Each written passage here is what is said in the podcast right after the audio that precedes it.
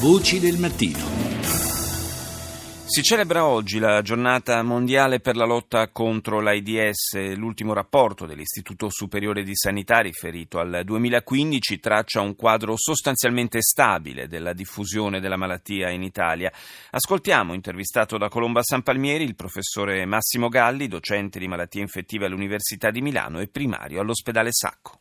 Il numero delle nuove diagnosi di infezione è sostanzialmente inalterato, eh, sottolinea una situazione in cui ancora più del 30% delle persone che giungono a una nuova diagnosi di infezione lo fanno perché hanno sintomi, sono già in una fase abbastanza avanzata. Le nuove diagnosi di infezione infatti non sono le infezioni che accadono, che avvengono in quell'anno, ma sono le infezioni che vengono registrate in quell'anno. L'accesso alle terapie e farmaci antiretrovirali è decisamente migliorato nel tempo e nel mondo. L'attenzione nei confronti di questa malattia, dell'aggressività di questa malattia, sembra invece eh, un po' diminuita, ma la malattia non è stata ancora sconfitta. Assolutamente non è stata sconfitta, tenendo conto anche del fatto che con i vaccini non si è fatto andati avanti, non abbiamo il vaccino alle porte, eh, abbiamo una terapia decisamente efficace che è in grado di bloccare la progressione dell'infezione ma non di eliminare il virus. Attualmente in Italia abbiamo più di 85.000 persone trattate con farmaci antiretrovirali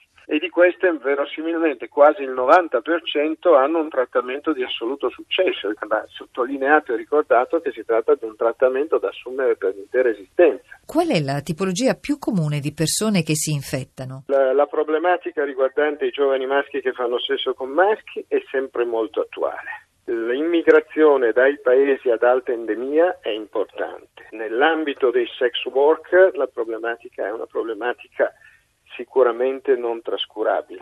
La trasmissione sessuale avviene e avviene prevalentemente tra persone eh, che hanno attività eterosessuale eh, spesso promiscua e spesso nell'ambito dell'attività eh, uh, mercenaria. Qual è il profilo sociale più rappresentato? Sono per il 75% occupati maschi, anche di più, e per il 67-68% occupate le femmine, che sono persone reinserite in una situazione lavorativa, che quindi hanno ancora solo marginalmente, sono ancora solo marginalmente o comunque minoritariamente rappresentati da quelle fragilità, da quelle condizioni di grossa difficoltà che avevamo in passato. Un dato allarmante del rapporto parla dell'alta incidenza delle diagnosi cosiddette tardive, sarebbero addirittura una su quattro. Uno degli aspetti interessanti del bollettino è la stima di oltre 6.000 persone non consapevoli di avere l'infezione d'HIV che vivono nel nostro paese con un'infezione d'HIV avanzata. Bisogna insistere dunque ancora di più sulla prevenzione. Ma